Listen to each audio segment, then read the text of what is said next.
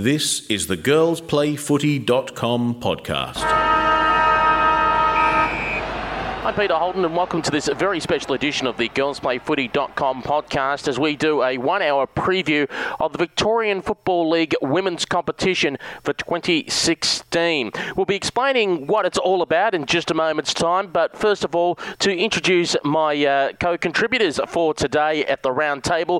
First of all, the voice of football in Ballarat. You hear him on Sunbury Radio 99.3 on a Saturday morning, you hear him on Saturday afternoons calling for 97.9 FM Melton in the Ballarat Football League, and of course on Sundays calling for us at girlsplayfooty.com. It's great to have here Matthew Cox. Great to hear the dulcet tones of Peter Holden again in 2016 and looking forward to what should be a very exciting season. And also joining us, the co-founder of GirlsPlayFooty.com, uh, also had uh, an article published on SBS Zela during the off-season. Uh, it's nice to have back Katie Lembeski. Thank you, Pete. Thank you, Pete. Good to good to be back and looking forward to a huge season ahead. Well, let's talk about season uh, 2016. And first of all, your thoughts on this both. I'll, I'll go to uh, Katie first, as obviously you're a player with the Spurs in the competition. This new structure where um, for, it's not the old Premier Division from what they're calling it. They're calling it now v, VFL Women's. They've got the six Premier Division teams with four teams promoted from Division One. What's your first impressions before the first bounce down? Uh, I love it. Um, I think finally it's been promoted as this huge thing. It's now it's not just another league that the AFL Vic just um just administers. Now it's it's a main event. It's a proper league in its own right, and I think having it as curtain raises with other VFL games across the season really really works. Just introducing more and more people to women's footy, having clubs like Williamstown, who will be playing a curtain raiser with sometime this season. I think it's it's great. I mean, you, I think everything that's come together has really been good, and I can't wait to see how it all plays out. It's going to be it's a huge year. It's an exciting year, so can't wait for it all to begin. To be honest. And uh, yourself, Matty, from a sports reporter's uh, point of view, what's your thoughts on uh, this concept of this new league? Oh, I think it's absolutely fantastic. And, and coming off what over the summer has been phenomenal coverage of women's football in general, uh, it's fantastic that we've now got what the AFL Victoria officially classifies as a state competition rather than being divvied up into the various divisions. And I think having VFL women's stand separately to your traditional Premier Division and, and Division One uh, Uh, it just it, it elevates it and gives it a bit more importance, and especially as we push in towards the national competition as well, I think it puts extra weight behind it. So from a from a, just an overall look perspective of it, and an outsider coming in, I, I think this it brings professionalism and um, elitism. I think if you can, if that's the word. Um, but it, yeah, it, it, just it puts a bit of polish on, on the competition as well. Katie, you might know some more at a players level. I'm already hearing um, word that there's some kind of there's some kind of weird structure because what happens is we should point out that the firsts for all these ten sides participate in the state league, while they're if they do have reserves or seconds, are being scattered amongst the VWFL um, divisions, whether it be Premier Division One, Division Two, depending on the quality of the sides. But throw into that, I've heard they've come up with some kind of weird concept that that your actual firsts are a squad of thirty or something like that. Yeah, um, what's happened? It's kind of standardizing everything into a VFL kind of level. It's 30 players. Yeah, apparently, a squad of 30 has had to be submitted to AFL Victoria, and there are will be certain checkpoints in the year where uh, where you can make changes to that list, and exceptions can be made in terms of long-term injuries. Now, I'm not quite sure what they classify as long-term injuries. Is that two months, which is a pretty sizable chunk of the year? Is it two months? Is it four months? Yeah, I'm not quite clear on that, but yeah, I think it's a positive. I think it's a positive rule. You have to have a sort of professionalism, and that's what I think everything that has happened over the summer with Victorian women's footy has been about. It's about installing that professionalism and getting everything right. So I think this is all in the right. It's all in the. I think it's all for the right reasons, and clubs are going to have to find ways of handling this, and I think it's only can only be good for clubs going forward. Uh, man, I guess I guess uh, a little bit of the frustrating thing on, on the media side of things. Obviously, we're still waiting for more details to come through about the competition, such as we don't know yet if it will be the same as Premier Division, as in is it 25 minute quarters, for example? Is it 22 players aside, or are they going 21 or 23? Because there is 23 that you can play at VFL level, where they have this rule for under 18s players that can play as the 23rd man. And also, um, is it still going to be 25 metre penalty, or it be a 50 metre penalty? Because we know that some of the women's state leagues across the different states all have their own rules in regards to the 25 or 50. Admittedly, it's been a frustrating time, particularly waiting around for stuff like this, stuff like this, and um, fixtures in particular. Having this isn't a paid job. This isn't a profession. It's something you do out of love. And in my case, I've been trying to work out dates which I'm unavailable to play with because I'll be working weekends this year, and it's been kind of stressful having to wait as long as a month out before the season to even have a look at the fixture. Um, so I mean, it's it, obviously it's been a huge off season. There's a lot of stuff to get right, but there's obviously important stuff like fixturing, like these rulings, as you just as you just mentioned. It's it's frustrating as a player sitting here, but for all that for all they've gotten right over over the summer, it's been a, it's been a pretty um, frustrating couple months. Matt, I'm in two minds because I obviously understand the frustration from Katie's perspective, but I think they've had to take so long because it's almost completely new. They've got to get everything right, and if they make a decision and it goes belly up, then you know it's going to be a, a negative look for, for everyone. So in terms of the, the nitty gritty stuff, yes, it would have been nice to know, you know, late December, early January to have the fixtures finalised, the rules finalised. Yes, we're a week out, and that, that is frustrating from everyone's perspective, and I'm sure you know there's issues with umpires and, and all that sort of thing to get their head around the rules. But I, I just think that they've got to make sure that they get these rules right. And if we are going to be as professional as what this new state competition name suggests in v, VFL women, that you know we've got to look at these rules seriously. I know we've had great discussions at length about the time on rule. Um, and, and, you know, how, how do we work that in that's going to be good for, from a spectator's point of view, but also, too, from a, a, player's point of view, so it's not dramatically different to, to what it has been in previous seasons.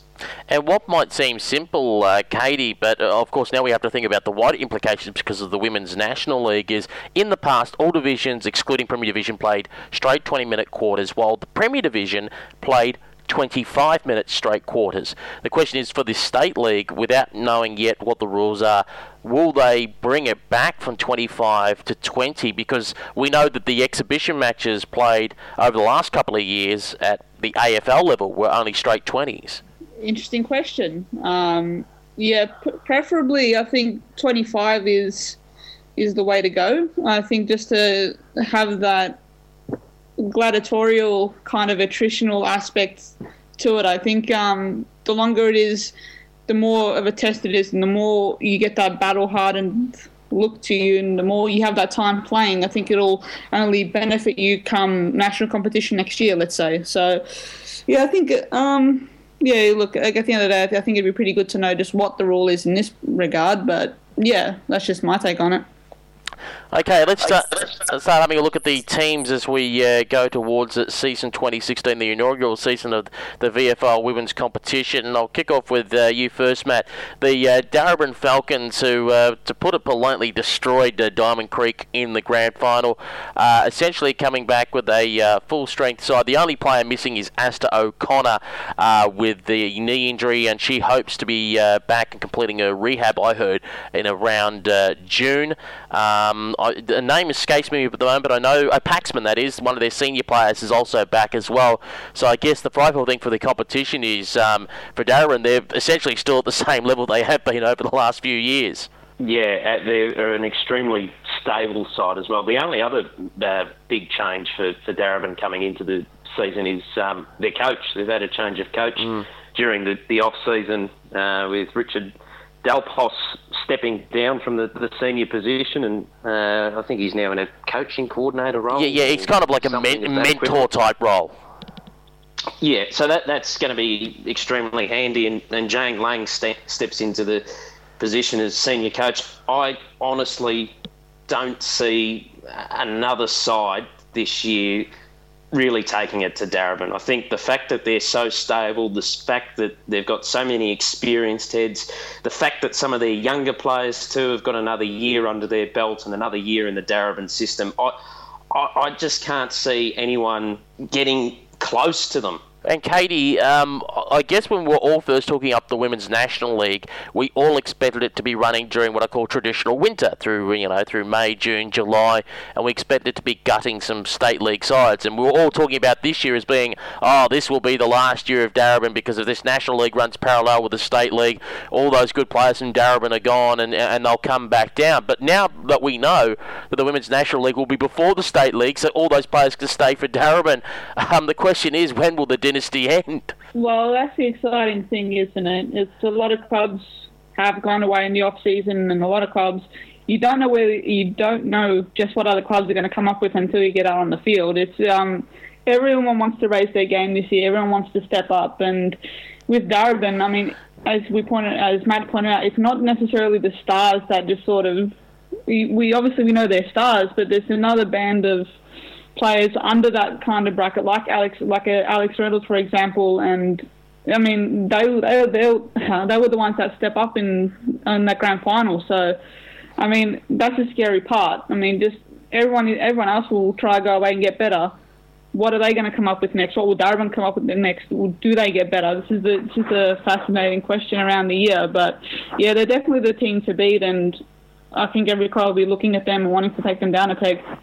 Of course, they've got the Hannamans playing for them, uh, which are both damaging up forward. Uh, you've got uh, Katie Brennan, as we said, um, absolute superstar for them. A player which, in my personal opinion, I think this year might have a breakout year, might even be in the long run said to be better than Brennan is the own Darcy Vescio. I, I thought she was sensational in the grand final, and it's looking onwards and upwards for her. They've got the uh, solid backline there, as we said, with Paxman. You've got the likes of Melissa Hickey, you've got Siobhan Hogan down back, and the Rucks, the Kinross, uh, and the Egan connection, all waiting, of course, for O'Connor to come back. Uh, you've got O'Day there in the middle as well. There's so many other names that you could rattle off. You know, if, if you broke the Darebin side in half, you'd still have two very competitive teams. It's not necessarily the the elite that will that you always have to rely on to get it done during the season. Sometimes you are going to have to look for that um that second twelve that that lower band of players, if you will. It's um yeah, it's those are the clubs you build premierships on. Those are the club and those are the kind of players that you build success with. So yeah, again, it's all looking pretty ominous. For, it's all looking pretty ominous that Darebin will come back even better this year. They're, they're so consistent too. Um, you mentioned, I think, in the grand final, Pete, they're like a well-oiled machine. They, have got there's no holes, and you know the, all those names that you just rattled off. They've got every position on the field covered. There's no weakness that I can certainly spot from last year's side coming into this year, which is why I think with this stability as well, they're going to be a powerhouse again including Delpos. Alex Reynolds only just played last year as well. I mean, they've just got the, the you know the names are just falling out of the treetops for them. So much talent. Let's talk about their. Um, I, I, can, can we say across the board? Do we all expect that Darebin are the clear premiership favourites before round one begins? Yes, I, would say that. I, I, I don't think as I said before, I don't think there's another side in the VFL women's competition that could really challenge um, a Darebin unless they've got everything going right. And as we saw at various stages last season, teams had patches against Darebin, but they couldn't put in a consistent four quarter effort. So that's that's why I can't see you know anyone knocking them off. Okay, now uh, I, I, will I will put the tip out there though that I, I think Darebin will win the flag, but I expect like last year. I think they might drop one. Against who is the question mark? I'm thinking maybe a St Kilda Sharks or Devils might pinch them on a good day. Uh, but again, you, you, have got to put them in the box seat to say they're going to have another dominant year. Let's have a look at the side that were runners up. Uh, we'll start with you, Katie. Diamond Creek. They've had a coaching change as well, very similar to Darebin, where Brad Letterman's gone into more of a development coaching role there, a mentoring type position. Tanya Hetherington taking over as the head coach role, uh, non playing at the moment while she's also recovering from injury from last year.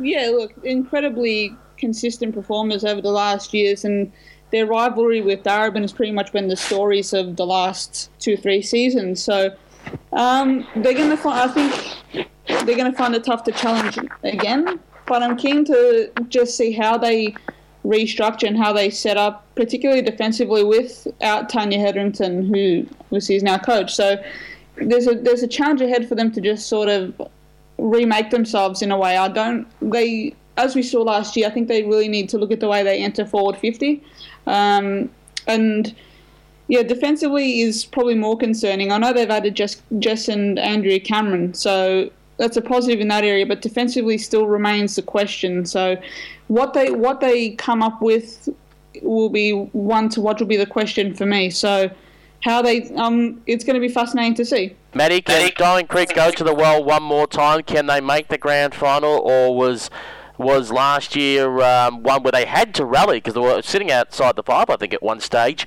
Um, are they done and dusted, or can they make it? Well, certainly at this point in time, they're they're a chance. Um, I've got them sitting third on my uh, ladder that I've drafted up for this season. I, they're a weird one because, uh, as Katie just said, the defence that's got the, the biggest question mark over it. How do they cover the loss of, of Hetherington, who, who really was the, the marshal down back and, and got them all organised and and obviously played such an important role physically as well for um, taking over the, the top forward player. But yeah, I, I just the, the way they played in the grand final too, they were very you know high looping balls. I know you've made comments about that as well, Pete. I, I just don't know. I don't know. I don't know whether they've got to go into almost a, a rebuilding type phase to to have another crack, or whether they can keep up that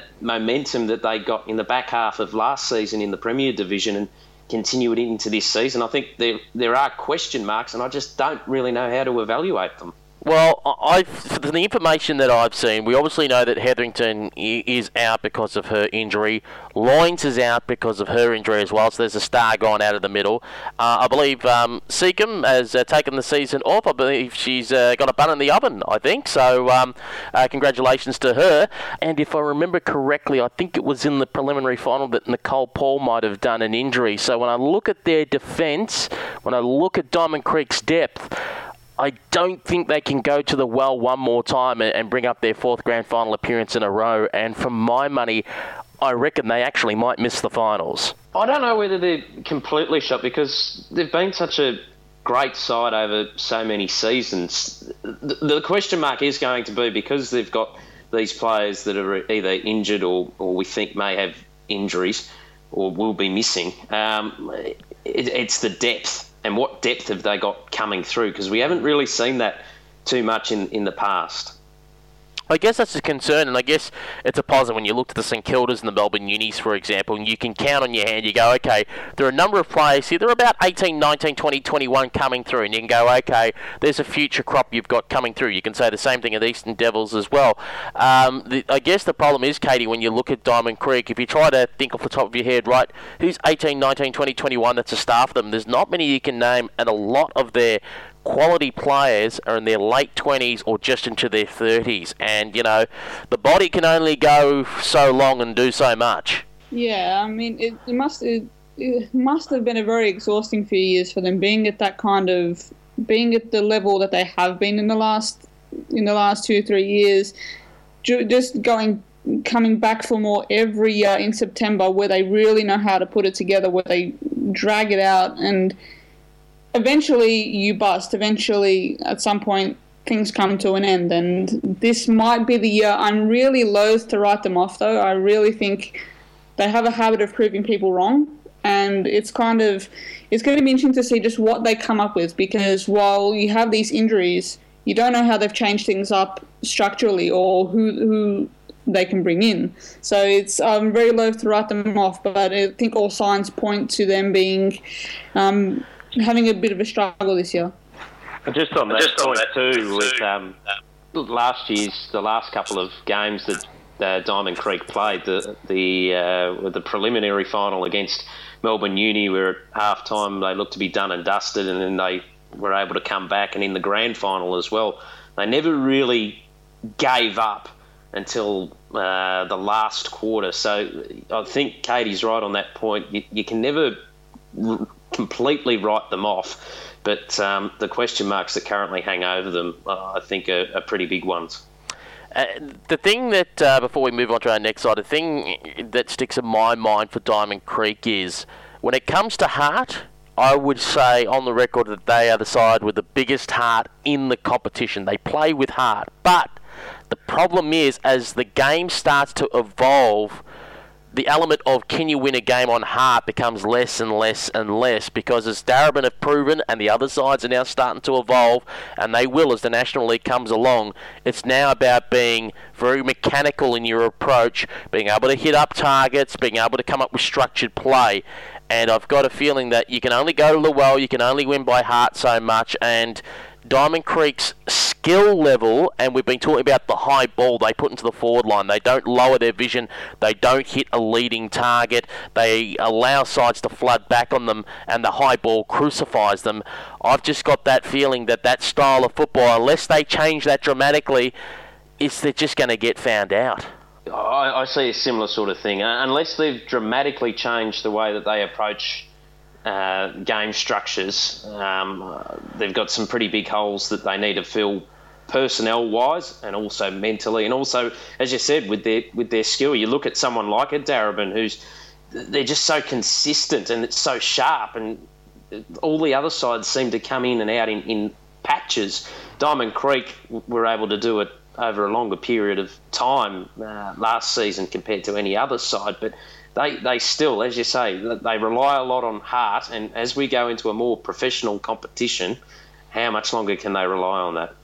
Indeed, and uh, the, the, girls at Diamond Creek, uh, you know, they know I love them as a club. You know, they're a bit bogan. That's what I like about them because I grew up in Broady. But uh, I gotta say, girls, if you want to, you can put my photo on the wall in the change rooms if you'd like, and put the words underneath it. Peter Holden has written you off for finals done, written off. And if they make the grand final, not win it, if they make the grand final, heck, I'll put a few hundred bucks on the bar for them on Mad Monday. That is how confident I am in my prediction. Prove me wrong. Let's move into uh, the side that finished third last year, and uh, that was Melbourne Uni. In a way, lucky to finish third because, um, as, as we've always seen, Katie, they're, they're very much an up and down club. A few weeks before they played finals, in fact, they got touched up by something like 160, 170 points at the hands of Darebin. Yeah, that's the story for them this year. Do they find that consistency? Do they find that next level of maturity to become a true, genuine contender? I mean, we've seen they took it right up to Darebin early last season and they even beat them. So it shows you that the potential is there. The fact that they've played, the fact that they've gotten to the prelims in the last two seasons, lost in identical circumstances, almost scary. Is they need to find that next level. They need to come up up to that um to that elite standard. So that's the that's the question for me this year, and it'll be um it'll be good to find out just what they, just how they go about that, and just what changes they make to playing style game plan stuff like that. So in a time where everyone's just sort of coming up and just trying to evolve, just let's just see how let's just see if they've gone up another level. It's going to be fun to watch. Hey, Katie, I guess uh, the concern for them is I was uh, chatting to Cecilia McIntosh, uh, the sea bomber, who herself's coming back through rehab. She's about uh, four to five weeks away from returning. Um, she told me that uh, there's going to be a large number of player unavailability at Melbourne Uni in the first four weeks. Um, Alicia Eva uh, is currently injured at the moment, as we said. Sea bombs coming back. She says a few players just out of general unavailability, whether holidays or work or whatever, just can't cannot play, I think, the first four rounds. So that's going to be difficult, isn't it, for the Mugars that, you know, they're going to be very similar to last year uh, on the back foot early. Yeah, and I think that's probably the perils of being not being a fully professional league just yet. Like you, you are liable to having players go to work and stuff like that. So yeah, that's that definitely is going to present challenges because once they all get back together, that's going to take time to create that sort of bond again to get back on the same page again. So might be a slow start, and and I'm predicting this league to be very close this year, so that might count against them. They're a curious case, aren't they, uh, Matthew Cox? Because w- when we start to name the midfield, and some of the stars of Melbourne Uni, you look at it and you go, well, why aren't they up there with Darren? Because they are certainly household names. When you talk about Ali Blackburn a couple of years ago in an exhibition match, uh, had leather poisoning, she was getting the pill that much.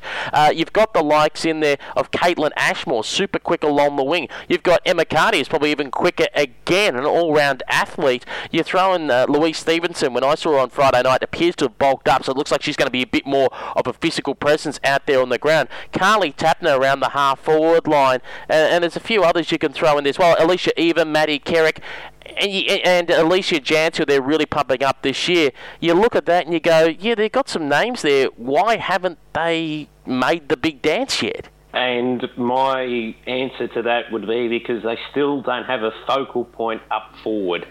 I don't know. We, we commented last season, I think it was Louise Stephenson.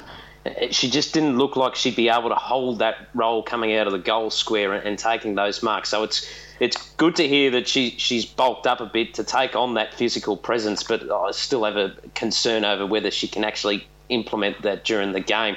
Their, their pace is extraordinary. We, we saw it a number of times last year how they were able to catch a lot of teams on the hop. Darebin, one of them in the early stages last year. So, pace wise, I think that's going to be their, their strength again in 2016. But I, I still don't see that that physical presence and, and even defence as well. I think that's a that's a question mark for them. I, I, I think they've got a great midfield and, and a lot of that pressure that they apply to the opposition comes from the midfield, but elsewhere they've got gaps that they need people to, to step up and, and take responsibility.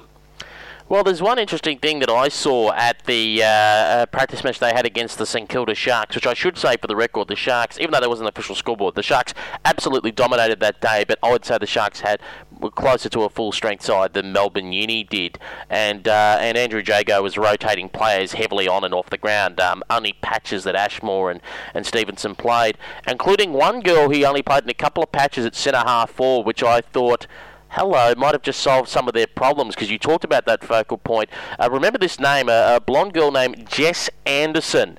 Uh, a couple of times in the third quarter at centre half forward, leading out and taking some strong marks, crashing through packs, and it just makes you go, oh, hey, Melbourne Uni have found a way to use the corridor.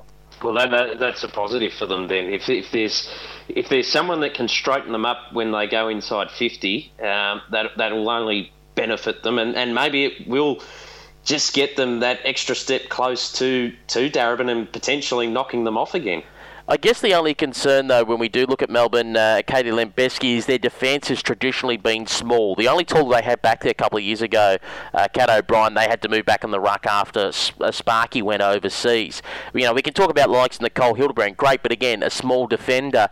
There's a bit of uh, there's a lack of height down there in defence, and when you're talking about having to go up against the Darebins, for example, where you've got the height and speed and power of a Katie Brennan, they've got no one really in their arsenal who can stop a player like that. And no one who can stop a Mo Hope, for example. So they've, they've got some defence problems. Yeah, that's the issue there. But I keep thinking about the West Coast Eagles and what they did when their two tall defenders went down in the off season. You had a redesign of the way they played. You redesigned their defensive structure. So with that in mind, and keep in mind also, there there aren't many out and out tall defenders. There aren't many in the league as it is. So this is I wouldn't point this problem just to them, but I think you've got to look at the way you have to look at the way you defend. You can't it can't just be about oh well that's injured. Well we don't have that play. Well now we're shot. No, you have to look at the way you defend. and You have to look at the way you set up. So again, that's that's going to be something to watch for. Again, it might count against them. Again, it might be again it might just be the start of something different.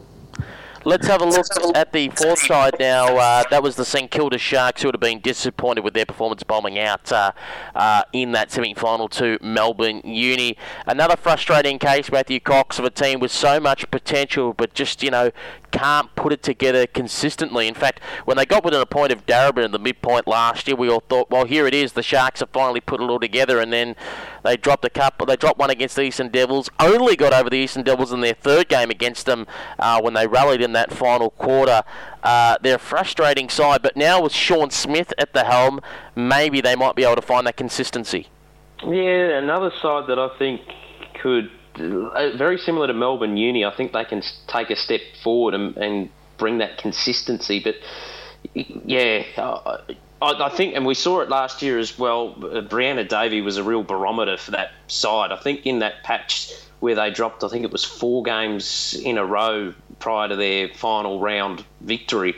Um, Davey was, was missing there, so to, to rely so heavily on, on her, I don't think's good, and, and they you know need to look elsewhere to, to help with that role. And I don't know, they're, they're an interesting case. They're an interesting case. I, I don't again similar to Melbourne Uni. I'm not quite sure where whether you know to put them second or third or fourth on the ladder because I think they can go two ways this season. Well, at the moment on my ladder, I originally had them missing out, but after seeing the, uh, after hearing news from Diamond Creek and seeing the practice match uh, of the Sharks against Melbourne Uni, I'm confident to put the Sharks back into the four. And Katie, you obviously follow the W League as well, so you would have seen Davey obviously in her role as, as goalkeeper with Melbourne City. It seemed the break that she had, she didn't play the front half of the W League season, has done her ankle some good because I watched her in the practice match, and in the patches that she played, she was moving quick, and uh, and I mean quicker than last year where she seemed to be jogging about because she had problems with that ankle. Yeah, she's almost superhuman. I, I haven't seen anyone in the league quite as good as her, and that's just yeah, she's she's again she's the key to everything for them, and and probably on her day probably the best player in the competition. Second, all right, second to Daisy Pearce, but look, I think it's that it's the rest. It's who who comes up with her. It's this kind of we we want to see that consistency from them for so long, and they are bloody good when they get it right. But when it doesn't go right for them, they just it just doesn't seem to work for them. So again, that's a challenge for them. As Matt pointed out, they're similar to Melbourne Uni in a lot of ways, in, in sort of having that consistency, that maturity to go up to that elite level. So they're the one. If on a good day, I reckon they can challenge Darwin. They're really, they can really get it right, and they can really be premiership contenders. So again, it's it's all on them. They're they're in control of their own destiny. So again, once to watch in the season.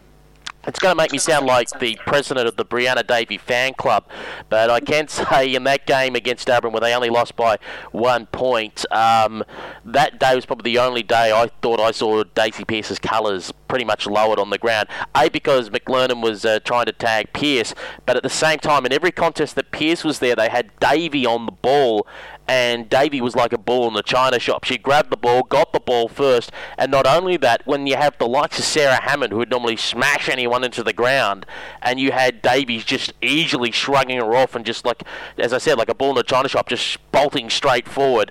Days like that, you go, okay, you know, if if Davey, Davey and Pearce end up on different sides in the National League, and instead of this obsession they've got at the moment of having Davey in defence because she's a goalkeeper and actually use her in the middle, this might be the person that might be able to slow down Daisy Pearce. Yeah, she's just extremely capable of playing anywhere with that in mind, but you cannot you cannot deal with that strength. That's what makes her so valuable at stoppages in particular. You cannot compete with that. Simply put, she's had a whole career of having to stand her ground and stand tall in crowded penalty areas in, in the soccer field. So it's she's well versed in the game remarkably, which is remarkable given that she has only played for such a little amount of time. So again, one to watch and one that pretty much pin that St Kilda can pin their hopes to, but again, it's all about creating. It's all about creating the structure and creating, getting everything else right, rather than relying so heavily on a superstar.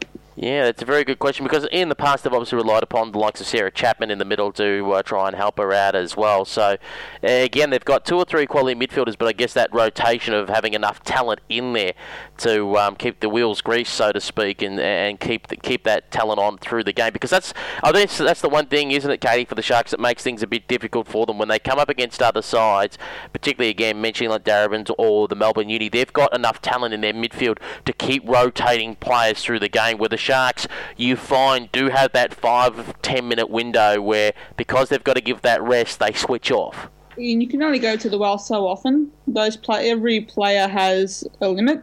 And the, the more you rely on a certain player, it ultimately costs you. It's not a sustainable strategy. So that's uh, that's a challenge for them creating a sort of sustainable performance level and elite stable performance level that can topple Darebin. It's Darebin are key with their consistency. All they're just such a remarkable, consistent outfit, and that's what everyone has to sort of replicate. Because you maybe you can get away with, you know, superstars dominating for maybe half a season, and they'll get you a certain amount of wins. But if you want to win, if you want to go all the way, if you want that premiership, you really have to create something. Something so strong across the board, rather than in a certain area or in a certain player. So, again, it's going to be it's going to be fun to find out just where they go and just um because everything is there for them to be a, a premiership team. Just a matter of putting it out there. Let's have a look at uh, the Eastern Devils. Uh, for me, I've got them as the side with a bullet. I think they will make the grand final. Brendan Major is the coach in charge. Um, it, it's funny that he got the coach of the year last year, as everyone said, well, you know, they finished six out of seventh last year and they're fifth out of six this year. You know, how's that a so-called major improvement? Well, you got to remember before that, uh, unfortunately, when they bombed out against the Sharks, they were sitting third. And, and Matt, from what we'd seen, I, mean, I guess comparing it to, la- to the previous year, is that they finally had some stability there. They finally had some structure, and besides maybe missing a, a, couple of star players, which they, and when I say missing a couple of star players, not through injury, just that they need one or two more cream of the crop to really make them competitive. They are a side that just seems to be getting better and better. Their confidence is growing, and I just think they might do the job and get to the granny. Yeah, I'm not as confident uh, as you about the Devils, but I, I, certainly believe that they're on the, the right track. And, you know, we saw the progression that they made throughout last season. And if they continue to take those steps, then you know there's no reason that they can't make the, the last day of the, the season. But yeah, you, are right. They just don't have those elite players that. Uh, that, you were talking about then. They've got a lot of consistently good players, but I, I wouldn't say they've got great or standout players that when the, the going gets tough, they can just go that little bit extra and secure the game. I, don't think they've found one of those players just yet. Yeah, it was interesting that they had to rely upon uh, for a while in the forward line uh, Melissa Beatles, who, um, as uh, when when we were talking about Catherine Smith making her debut at 16 or 17, and Joe Watt was saying actually Melissa's more than double her age, and like, oops, you go, well, you know, you're going, you've got a few older players in there, and, and, to be honest, going forward in those leagues, no offence to those players that are over 35, 36, but as years go by, you, are not going to be able to rely upon players at that age as the game gets quicker. Um, they do still have some stars there there, including, besides obviously Meg Hutchins, absolute gun defender, but Katie Lembeski, uh, we're seeing some pics of Sarah Perkins, who's been training with the academy, a full forward for the Eastern Devils. Uh, she's a girl with a bigger frame. She's a bigger girl, and let's not hide that, but she's really starting to tone up and really got into shape over summer. And you just look at that and you go, geez, is, is she building? Is she going to have a real breakout year? Yeah, I mean it's ridiculous. She's strong enough as it is, and now she's all and all of a sudden she's going to get like quicker and more mobile at ground level, and still have that still that toughness that seventy meter torpedoes that she occasionally kicks. Yeah, it's unbelievable. Um, she's someone you can build around, and someone whose goals that you can really that can really take you far. So that's really that's a scary thought for other teams, and that's hard. That's very hard to match up on. So at the end, of, and look, to be honest, I was a little worried about uh, the Devils post retirement of Lou Watton, I think. But the way they've sort of banded together and really had a run and really, with obviously with Brendan Major in charge, and have really lifted their game to another level. And I think they haven't. I think there's enough upside to them that they can get to that grand final, as you mentioned. And I think they, there's definitely enough there for them to be big. There's definitely enough there there to be something good. So again, I think they're really they're going to be really fun team to watch. Kearney's been great in the ruck for them. Obviously, they've got the likes of uh, Lambert there. Um, uh, Helen Scott, Scotty's been doing great for them as well. Um, very unlucky though that one of their half forward flankers in Kendra Heil, who um, played for Victoria 2 last year, um, hyperextended her knee, did her knee at uh, academy training, and is going to miss the season because uh, uh Maddie, she, uh, the Canadian was really giving them something up in the half forward flank and providing a crucial link, if you'd like when they were caught out wide. Yeah, and, and a consistent link as well. She was always presenting, always able to take marks, and and almost, uh, you know, just provide another option up forward as well. On a few occasions, kicked multiple goals last year for the Devils. So th- that'll be a, a big um, loss, I think, for for the Devils. The fact that you know she was that linchpin between the midfield and the the full forward position. It'd be interesting to see how they go about trying to cover cover that down. Uh, one thing as well, um, I should also apologise to Hannah Scott for calling her Helena Scott there for a second. She'll, she'll kill me for that.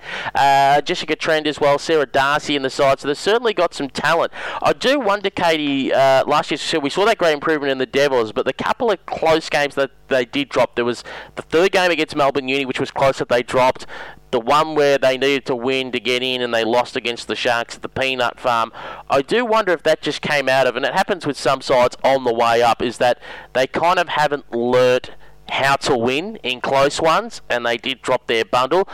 Will that just, you know, that close loss be that steely resolve for them next this year? Yeah, I've, I've sort of had those experiences before, and they're the kind of games that you think never again. This will never happen again. And you have that you you kind of build up that resolve to sort of get better and to really want to lift your game. So, though I think ultimately they'll be better off for having played those games because those are the teams that have challenged, that have been the finals teams of the last few years. So, those those are what you learn from. And if you're I think we have to take from that. You have to really take from that and build on that. And I'm pretty confident that they can. They have the experience of, say, a Meg Hutchins to sort of build and help and build through that. So it's about yeah, learning, learning from that and thinking, you know what, never ever again. This is the time to really stand up and to really take charge. So again, fascinating team to watch. It's to be, it's to be good to see how they go. The last of the Premier Division sides that are now in this state league, of course, are the Spurs. Uh, Maddie, we knew them that they were in St Albans. They've now uh, relocated and renamed to be VU Western Spurs uh, out of Footscray, out of Henry Turner Reserve on Farnsworth uh, Avenue, moving 15 kilometres closer to the CBD. And uh, I, I, know that's a bit of a trek for you there, there, there, Maddie. You were living in Sunbury, they were nice and close to you, and then they move on you. Yeah, I know. I'm still not too happy about that. That's an extra 15 kilometres I've got to travel to the to their home ground now. So thanks for thanks very much for doing that, VU Western Spurs. Yeah, you can you can personally thank Katie for that. No, I'm not sure that is behind that specific move. But Katie, uh, a big uh, off season for the Spurs, which is incredible because let me put it to you this way: there's many clubs, uh, men's clubs in suburban leagues that when they have a year like the Spurs, where your first and your reserves getting smashed week in, week out. There was not really a hope of winning. Clubs like those in those uh, men's suburban leagues, particularly lower divisions, you know, it's almost it's almost like a death rattle for them. You can almost think, oh, geez, will they get numbers on the training track next year? Are they doomed? For you, remarkably, the complete opposite. I think I even heard at one stage you had about 70 players on the books, and I think something like 50 or 60 showing up at pre-season training. The last four sessions, we've had 56 girls roughly out on the track. So, um, to, in my mind, there is no doubt if any other club had gone through what we've been through in these last two or three years, that they wouldn't be existing today. We haven't, uh, look, we've gone and we've relocated. Um, and I think that's really been a huge thing for us. And all, automatically, we've seen the results of that. We've seen a whole influx of new talent come to the club, and it's been a really incredible summer for us, and we, to be honest, we're just done talking. We just want to get out there uh, in round one. I guess when we look at it, um, is it a case of just two things have just gone right for you, which re-energises your season? Uh, the, uh, the, first thing is obviously moving a lot closer to the Melbourne CBD, where it might be easier to attract players. And the second point that I make is because four sides from Division One have come up to join this competition, that there's at least a, an element of hope that okay, even if you're unable to get a win against the former Premier Division sides because you've got eight matches essentially against these former Division One clubs, there could be a chance that you could win anywhere up to eight. Even if you win two or three, there's a possibility of yes, there's some chances of some victories. Yeah, but it's not necessarily a matter of targeting those games. It's a matter of targeting all games, and a matter of thinking week, just sort of week by week, and taking the game, taking the game right up to every team rather than the four new teams. I think it's great, great to have you know a bigger league. I think that really needed to happen. I think they've got that absolutely right, bringing those four teams up, and yeah, look, it's going to be fantastic to see how we go against them. They're the games I'm really looking forward to, and but yeah, I mean, the challenge isn't just how we go against those four teams, it's the challenge of how we go against your Darebins, Diamond Creek, Eastern Devils, and St Kilda. So it's it's tough. It's, it's They're going to be tough games, so we're definitely, we're best place than I've ever seen us in the last two, three years. We'll talk about the Geelong Magpies shortly, but uh, I believe the Spurs did play against them in a practice match a few weeks ago. How did the Spurs perform? We're really happy. We're really happy with the way um, we went with that, and just really good to get to get a hit out more than anything. I think it's just sort of getting that game sense, get just sort of getting into that game mode, and yeah, look very happy with the way we performed, and really, uh, again, just really really keen to get out for round one. And of course, if we have a look, Matt, at some of the key players, the, the, the, first name that always comes up when we talk about the Spurs is Bri White, who of course played for the Demons in the exhibition matches.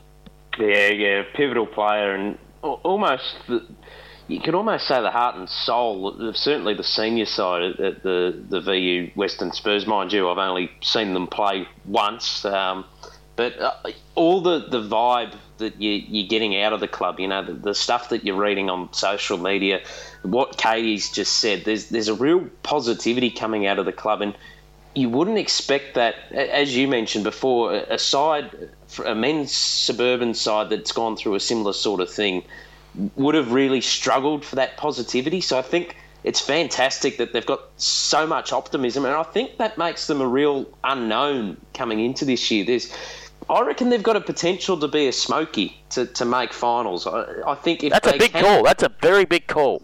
Yeah, I, I, I there's just a gut instinct to me that, there's so much confidence that they're they're emitting at the moment.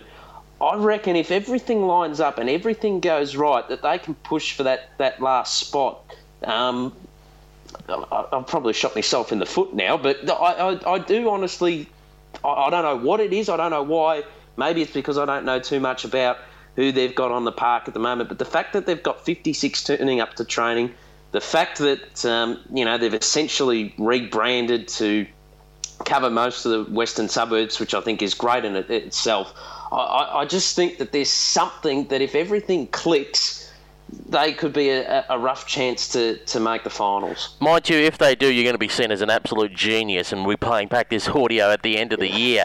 Uh, and, and, I won't be travelling the extra 15 kilometres next season. I'll, I'll, just put that as a disclaimer. If they do make finals, they have to move back to St Albans. uh, uh, I, I, tell you, if you make finals, I think Katie will be buying you drinks. Don't worry about that. Uh, they'll, they'll, be uh, very, very happy to go from where they were last year if they could improve on that. But but uh, Katie, we look again at uh, the likes of I think it was Harrison and Guest and uh, quickly, you know, players training at the um, academy. So if you've got a number of players there, that must mean you've got a number of stars in your side to work around and build around. Yeah, um, I think it's really about getting like it's all it's that all important spine again. It's having that key defender, which we do have with Amy Harrison, and as well with Lauren Centuric, the veteran defender coming back another year.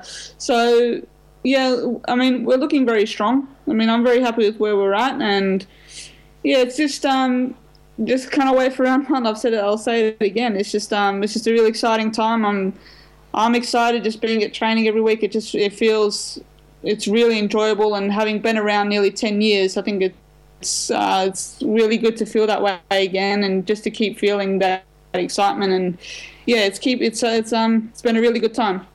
Let's have a look at some of the Division One clubs, and I know some of them you would have played against as well, uh, Katie, uh, the previous year in 2014 when the Spurs had the reserves in Division One against some of these sides. Uh, you're talking about Cranbourne, who are an interesting case, aren't they? Because not only uh, as the Cranbourne Football Club, but a few of the girls, of course, um, did come across from the former Berwick when they actually split up uh, a couple of years ago. Yeah, that's a I think they've really benefited from going down from being relegated and just sort of becoming crammed and becoming a really, and they've become a really solid unit as we've seen over over last year. They even they went on to win the flag. So I think Bianca Jakobsson really stands out for me. Like um, coming back obviously from a knee injury last year and really, you know, being the spearhead for that team. I mean that you can't you can't deny the importance of that. Obviously, you have to have more than just the one star player, but yeah, the, the way they've just sort of rebranded and remade themselves, and now in real and in a really strong position to come and play in the in the VFL Women's says a lot about what they've done off the field as much as it has on the field. Yeah, they've got a few names, haven't they, there? When you talk about uh, Bianca Jakobsson, Hayley Wilds in there, uh, Hardiman as well. So they've certainly got some talent to mix it. They, they, they were crushing uh, what I call the uh, Premier Division reserve sides in Division 1. So it, it's clear that they can go up a grade. I guess like them and the, and the next three teams we'll look at, the question is um, how competitive can they be against the firsts of these sides? That's the question, isn't it? It's um it's just how much they've grown. It's just how much they've uh, changed up to come back and really challenge to come back and really challenge that, the, the established five, if you uh, six, if you will. So. Yeah, look, I'm really excited to see what uh, to see what they come up with. It's gonna be uh, it's gonna be fun finding out. Maddie, let's have a look at uh, the Seaford Tigerettes. Of course, uh, you've seen them a couple of times, and every time you have seen them, it hasn't been good news for them. Maybe you're the jinx, because we saw them before the uh, preliminary final last year when they were playing in the Division 1 preliminary. Um, and when we were doing our pre-game show, they lost uh, when the ball was coming back from time on, so they just lost by under a kick in that game uh, to be eliminated. And then the previous year, you called when they took on uh, North Geelong in the Division 2 grand final, and again they lost by a point with the ball coming back to the centre.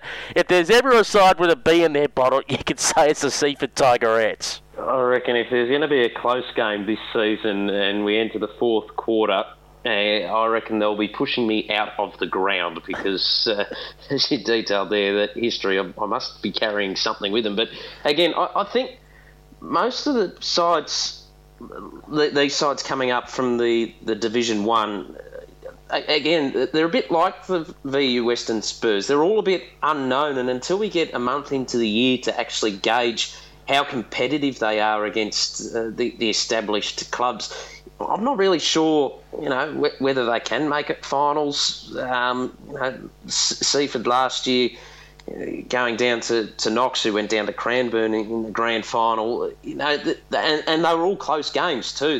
There, there were no blowouts, so they're, they're an inc- incredibly competitive uh, bunch of teams that are coming up. So I, I don't really know where to, to rate any of them uh, until we actually see them get out onto the park and strut their stuff.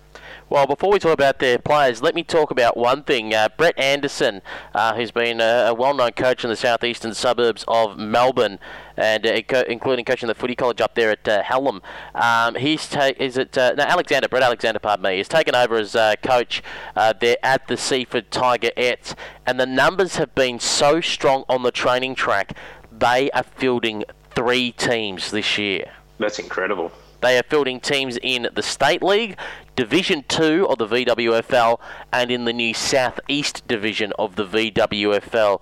So, um, and I believe they've been doing the preseason training out of that. Um, out of the ovals where the St Kilda Saints uh, are currently located in Seaford. So um, they've got the professional resources there.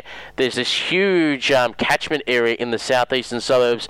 They seem to have it, and you're thinking if they've got three play- three sides worth, okay, they might not make finals this year, but you're looking long way down the road, going, you've got a big club with a big future on there on your hands they've set the foundation for success with the, the depth that uh, and, the, and, the, numbers, and, and, as you say, the, the catchment area that they are, they're really the, the standout club down that way at, at, this point in time, which obviously is great for attracting young players and, and all that sort of thing. So, they, of, of, the the sides coming up, I think they're they're the ones that uh, show the most po- positivity for, for maybe not this season to make finals, but I reckon uh, they could be the first ones to taste success out of this four coming up.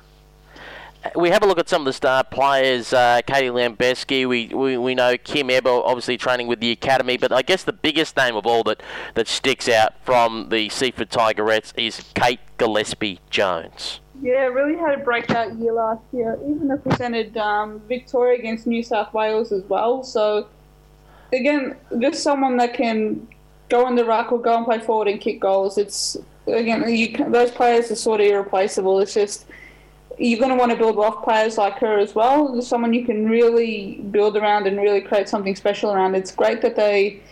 It's great to hear that they're doing well um, because it's important for the game to grow. Um, having this sort, it's a huge catchment area, and all of, all all I can think right now is they're not going back down. Now that they're up in the Premier, in the top league in Victoria, they're not going back down. There's enough there to be to be a powerhouse in a few years if everything goes right. It's interesting to note their attitude as well. I mean, um, uh, Coxie, uh, I remember myself and uh, Daniel Hill uh, doing a game uh, when they were in Division Two. It was the top two battle, them and the uh, North Geelong Magpies at Seaford. And, and we asked the two clubs, the respective coaches, go, oh, how do you feel about going up to Premier Division next year? Which they didn't. They went up to Division One, but we, we asked about them, their future road. The North Geelong attitude then was, oh, geez, we don't have reserves yet, so you know we're not quite sure. Maybe we're a couple of years away.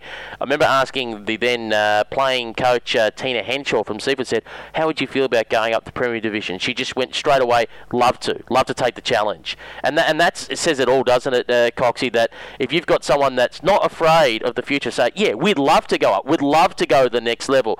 That means they're a club that are looking for bigger and better things.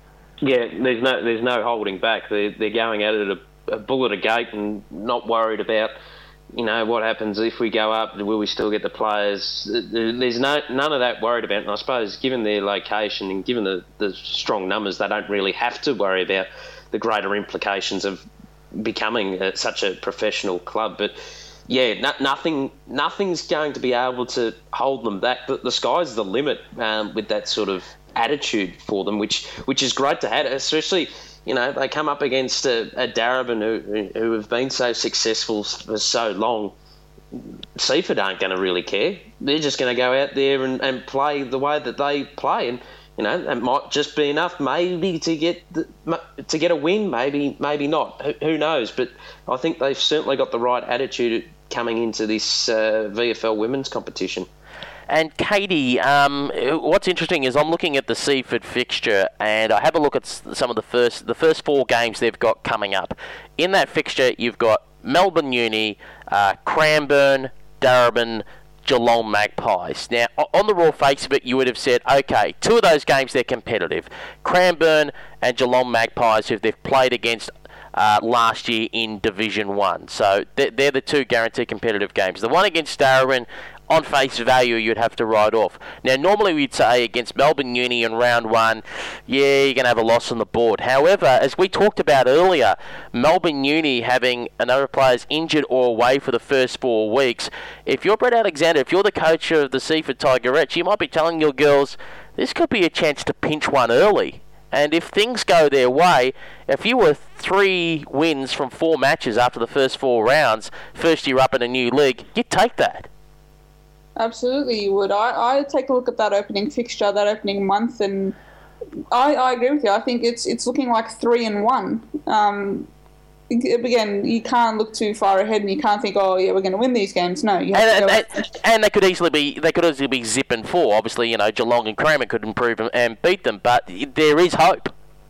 Yeah, oh no doubt about it. And hope is hope's a powerful thing. Um, they they kind of go in with um, they kind of know what to expect. Obviously, in those couple games with Cranbourne and Geelong, it's um, again this was one. This was a team that pretty much shook up the existing order of the Division One last year, who just sort of came and just sort of tore apart those Eastern Devils reserves, those Melbourne Uni reserves as well.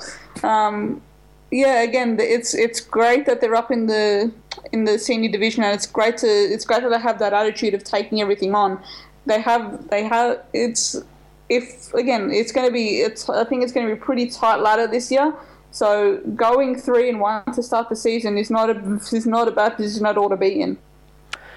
Maddie, the Geelong Magpies that we focus on now, they were formerly North Geelong, and now they've decided to rebrand themselves Geelong Magpies, and they are getting, uh, I believe, some assistance from uh, AFL Barwon to try and help them out, to try and be the team of the Geelong area. Uh, you saw them in the grand final a couple of years ago, the likes of uh, Cranston, the likes of Maddie Boyd as well. They're a team that got a few tools, they're a team that can kick goals, and they're a team that, um, over the last couple of years, have had finals action in Division 2 and Division One.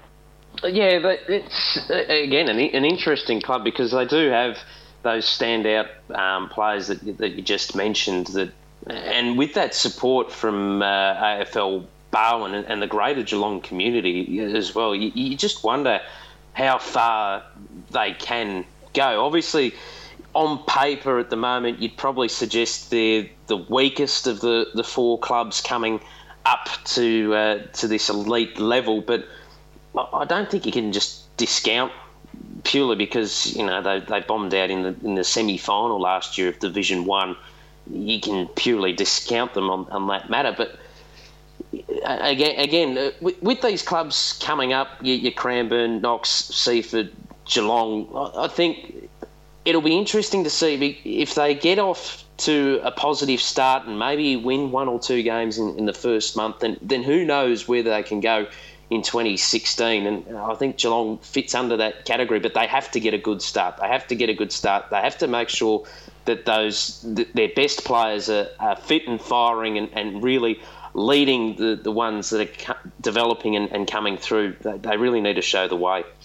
And with respect to their opposition, of course, if you just looked at it on paper, uh, the, they've got round one the Spurs. So in theory, they're taking on what was the bottom side last year of Premier Division. So that's on paper the best matchup you could have in round one if you're a club coming up. So for them, it's a case of if they win, great confidence booster. If they push the Spurs close, okay, we're thereabouts. If something happens where the Spurs beat them heavily, oh geez, you're on the back foot early, and there's you know a few nervous Nellies. Yeah, and it, it shoot their confidence right down because at the moment there's a lot of optimism coming into 2016. As I think Katie said before, and, and I believe as well, from position two down, I think you could throw all the balls in the air and, and see where they, they land because it, it is looking like it is going to be an extremely tight ladder come the back half of the season. So you really need to get a, a strong start away. And, and for Geelong, you know, a, a couple of wins. I, I, don't know who they've got beyond round one. I haven't got the fixture in front of me. But if they've got a couple of games where they can either be pushing for a win or they, they get a few wins under the belt, then they get that confidence. You know, again, they, they could be another um, Western Spurs in my books, or, or the Cranbourne Seaford Knox. All of them, they can all make finals. Well, they've got, uh, according to the fixture here for their first month, uh, as we said, the Spurs, but then they've got the St Kilda Sharks, Diamond Creek, than Seaford. So they've got uh, a pretty rough couple of weeks to start with uh, after the Spurs game. Uh, one name that we just quickly look at for the Magpies there, uh, Katie Lambeski, uh, a young girl who's uh, won a, Best and Fairest at, at, the Youth Girls Carnival a few years ago. One of the best players to represent the Vic Country team is Lily Mithen. She played a couple of games last year in Di- Division 1. She's still you know, a young girl, still plenty of years behind her, and everyone's rating her as a great midfielder midfielder. She's going to be on the Geelong books. Yeah, that's a it's a huge thing for them to have her. I think it, there's a lot of I hear a lot of good things about her, and that she's obviously had the experience already with their division or last year's Division One team. So I think it's a, she'll grow the more she gets exposed to VFL women's level, and she's I think she's definitely one to watch, not just this season but for future years ahead. I think there's just a lot of raps on her from a lot of people well respected in the game, and uh, I look forward to seeing how she goes. Let's have a look quickly at the final side, and we do say quickly and apologise to them because out of all the games we've covered in uh, 2014, when we covered various divisions and then just the Premier Division, obviously last year, they're the one side we actually generally haven't had a chance to have a good look against. We only quickly glanced them on Grand Final day, and that is the Knox Falcons. And uh, Maddie, they're in a, a, very interesting position where they're located at Wantirna, which is essentially just down the road from Wheelers Hill, which is Eastern Devils territory. So you've got two uh, Premier Division clubs on each other's doorstep, uh, scrapping for players in the same area. creates a little bit of rivalry, doesn't it? What we like to see in footy, and you can't get to. They only lost the grand final last year in Division One by by a point, and were the more accurate of the two uh, of Cranbourne and Knox as well. Uh, Cranbourne six nine and Knox seven two. So I don't know whether that says uh, anything and what you can read into that, but it'd be interesting to see how they go. Well, yeah, they've got uh, a few players in there when you look at Crockett Grills, uh, Slater, Dempsey, Papadopoulos. Uh, Melissa Keys is the one to. Oh, pardon me, Melissa Kuys. I keep getting that wrong because it's spelled K U Y S. Melissa Kuys, they call Dutchy. Um, she's a player that's been training with the academy. And, and as one, uh, Katie, she played um, in the VWFL All Stars, which I guess to explain for those at home um, and that Anzac match, Katie, it's a case of not the Premier Division players, but almost like the best of the rest. Yeah, um, uh, I think that in that game is a real focus on uh, the Division One players and stuff like that. But yeah, um, she's been a real stalwart for them, a real leader for them, and I, I'd probably expect more of the same out of her, her to lead the way. I think they're a team that we saw a few times last year that can really score heavily and can really put teams away. So they're going to be relying on that. I do like the, I do like the touch of the local rivalry with East and Devils. I don't think there's enough of that a real kind of derby feel or derby feel to it. So, yeah, um, I think ultimately the league benefits from them being in, and uh, I think it's important to have these teams coming up, which they're doing. So. Um, it might be a, a, year of learning for them coming up to the elite level, but yeah, again, I think that there's enough there that can really challenge teams on the day. And uh, you just mentioned there about local rivalries. I guess there's going to be two big ones that we're going to be talking up this year. As you said, uh, Knox and the Eastern Devils uh, for their derby. We're going to have to come up with a name for it uh, sooner or later. But the, the, one that I've been cheekily uh, thinking about calling the River Plate, as in uh, you, you, should have a plate on offer because you've got the river separating you, and of, of course the club River Plate. Very droll and ironic. the Spurs and Melbourne Uni, who are butting on zones, aren't they? Because you're in the Footscray area, and then right on the opposite side of the river is Flemington, where Melbourne Uni have a juniors presence there. So uh, those two clubs have moved in closer together. So, Maddie, we're going to see a couple of local stoushes, shall we call it, through the year.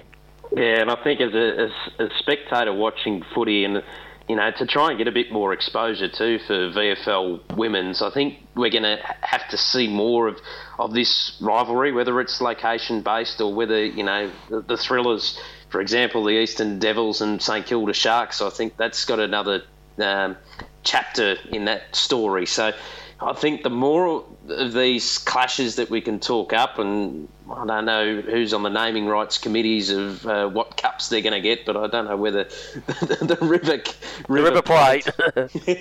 I think you should be sacked from the head of that committee, but. Uh, um, no, I think we, we certainly are going to need to see more because it, it interests people and it'll get those, you know, the, the ones that are hovering who have seen the, the coverage of women's footy over the last six months. If you can build it up in these in the local papers is you know go down watch. It's going to be a great match because they're going to be close contests or what have you. The more interest that you can create in the community the more people that are going to attend games and the more people that are going to get involved in women's footy which is only going to be beneficial Indeed, it'll be interesting to watch the attendance figures uh, this year. And uh, I should mention as well, it may be awful the River Plate, but I do need to point out a rivalry between uh, Ocean Grove and uh, Barwon Heads in the Bellarine Football League, where the trophy they play for is actually an old bedpan. So. And uh, yeah. the, pardon, you, you should be sacked on the, that committee then, Pete. Yeah, pa- bedpan. Uh, pa- pardon, my, pardon my language for a moment, but it's actually officially called the Piss Pots Cup between the two sides in the Battle of the Bridge. So uh, if you can find, I think Ocean Grove won it last time. Go down and see, uh, and it's actually an old hospital bedpan. Uh, before we go and wrap up this uh, preview of the uh, VFL Women's State League for 2016, we really should get some predictions. I guess leaning goal kicker league best and fairest for the year and top four. Uh, I'll go to Katie Lambeski first. Who do you think will make up the final four this year and the league's best player and the league's leading goal kick, even though I think two of those are probably pretty much easy to pick? Top four, it's hard to go past Darebin uh, in obviously in first place, um, Eastern Devils to go second, and the Sharks to go third, and Melbourne Uni at fourth. I think um, we'll I think we'll run a few teams close, but we'll just see how it all turns out. I think um, the top um, best and fairest. I'm going to go with Brianna Davey. I have to go with Brianna Davey, and uh, with the leading goal kicker, I think you have to go. You can't look further than Katie Brennan. That's an interesting pick. You, you actually have surprised me. Matthew Cox, your top four leading goal kicker and league best and fairest. Uh, Darebin on top. I reckon I'm going to put Melbourne Uni in second. I think the, their pace can expose uh, their opposition. So if they just tinker with a few other things and get their structures right, I reckon they might be able to finish second. I'm going to say Eastern Devils third and Diamond Creek fourth. Um, that's that's top four, and obviously, if everything goes well, then VU Western Spurs is a roughie. Um, I'm going to say, similar to Katie, I think Brianna Davey. I think if she can stay on the park and not be hindered by those ankle issues that she had last season, and actually get a full season as well, I think she's going to be uh, right up there to take the, the accolade at the end of the season. And I reckon for the goal kicker, I'm going to go with Darcy Vescio. I think, as you alluded to earlier, I think she's in for a breakout year. Well, I'll go with uh, my top four for this year, and uh, obviously leading goal kicker and best and fairest. Which I should put a little side note.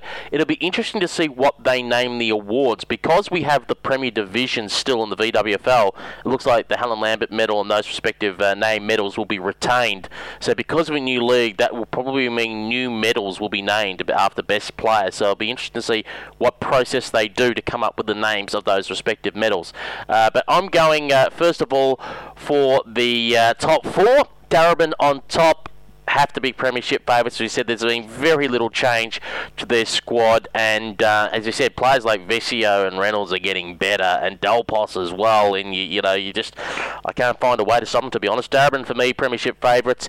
I've got coming in second the Eastern Devils. I just think they'll be a lot sharper this year, and they're a team that's just going to grind out victories. Uh, for third position, I'm going to go with the St Kilda Sharks. I think we're going to have a breakout year from Brianna Davey, Pepper Randall as well, and you're not going to be able to stop Mo Hope. And I'm going in for fourth. I'm seeing a late run to get that fourth position, just to nick it at the depth for Melbourne Uni. They'll have a poor start, but I think they will have enough talent to get over the line. Sorry, Creekers, you miss out in fifth. Um, for me, the best player, I know this is going to sound cliche, the next two, but Daisy Pearce, you know, if you're getting 30 odd possessions in an exhibition match um, before pre season, got a feeling that she's going to be again very, very hard to stop unless we can find a tagger to, uh, to, to, to, cut her out of the game. She's just going to be ringing up 30 oppositions each week. She'll be in the league best and fairest. And Moana Hope, I've seen uh, in a couple of preseason games now, and she's moving quick. She's moving very agile, and she's just simply unstoppable. You're going to get a guaranteed minimum three to four goals from her every game times that three times over 18 straight away. Give me some numbers. You're looking at what 54 goals minimum. That is, you know, most don't even get to that in second. Moana Hope easily the leading goal kicker. So uh, that wraps up things for our preview of uh, season 2016 here on the GirlsPlayFooty.com podcast. Uh, first of all, to the uh, GirlsPlayFooty.com co-founder and contributor SBS Zela, Katie Lambeski. Thanks very much for joining us, and uh, all the very best when you pull on the boots. I think it's going to be sometime in May, isn't it, for your Division Two uh, when you play with the Spurs? Uh, April, April 7th 17th, I'm pretty sure. Um, it's going to be an exciting time. I cannot wait to just get back out there again. Thanks. And of course to uh, Matthew Cox, the voice of the uh, Ballarat Football League, who of course will be uh, joining us throughout the uh, Victorian Football League women's season in the commentary position.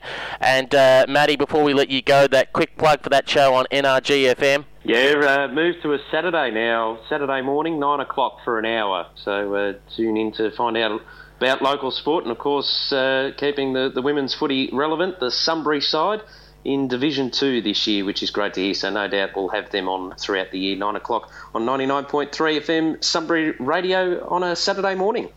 Right, Peter Holden, thank you very much for joining us here on girlsplayfooty.com, and uh, we'll catch you soon with another girlsplayfooty.com podcast.